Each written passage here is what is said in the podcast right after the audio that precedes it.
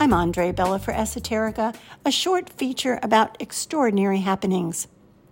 Some of us believe that the universe is full of guardians, guides, daemons, and other entities eager to help us avoid disasters. Apparently, I'm not smart enough to pay attention and easily miss their advice. Because I'm such a numbskull, I seem to need a real human being, usually a stranger, to get the message.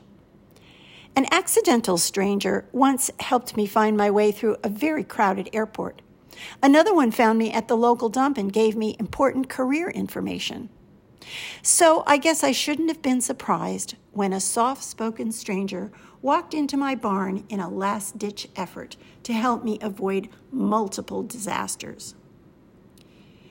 It was late fall when I got a call from a woman asking if I boarded horses, something I'd been doing for a long time.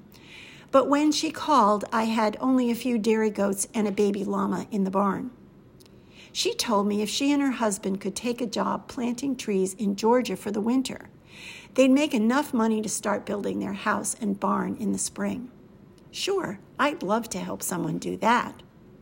But then she gave me the details. This wasn't one horse. This was three draft horses weighing about 2,000 pounds apiece, a mother and her gelding and mare offspring. Anne assured me that they were gentle beasts and wouldn't give me any trouble. Hmm, that's a lot of horse flesh. Not to mention that even though I'm tall, I probably wouldn't be able to see over their backs. But of course, I said, Sure, bring them over. I'll never forget the sound of that rickety old stock trailer as it rattled up my driveway with three of the biggest horses I'd ever seen. The size of the horses was in stark contrast to the small old farmer who emerged from the driver's seat. A man of few words, he simply nodded hello and stepped inside to check out the barn. You gonna let those horses in your barn? he asked. Sure, I've said. I've got the perfect run in for them. Only other thing in there is that baby llama in the box stall. Them horses gonna stove up your barn, he said. Anne and I chatted away. A few minutes later, he said, Better put some electric wire on them fences. Anne and I chattered away. And the last thing he said before lumbering off in his old stock trailer was, That mare ain't never to like that llama. And Anne and I chattered away. The next morning, the UPS man knocked on my door. Do you have three very big horses?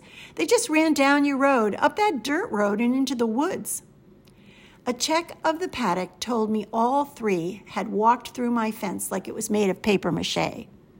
What had that old farmer said? Better put some electric on that fence.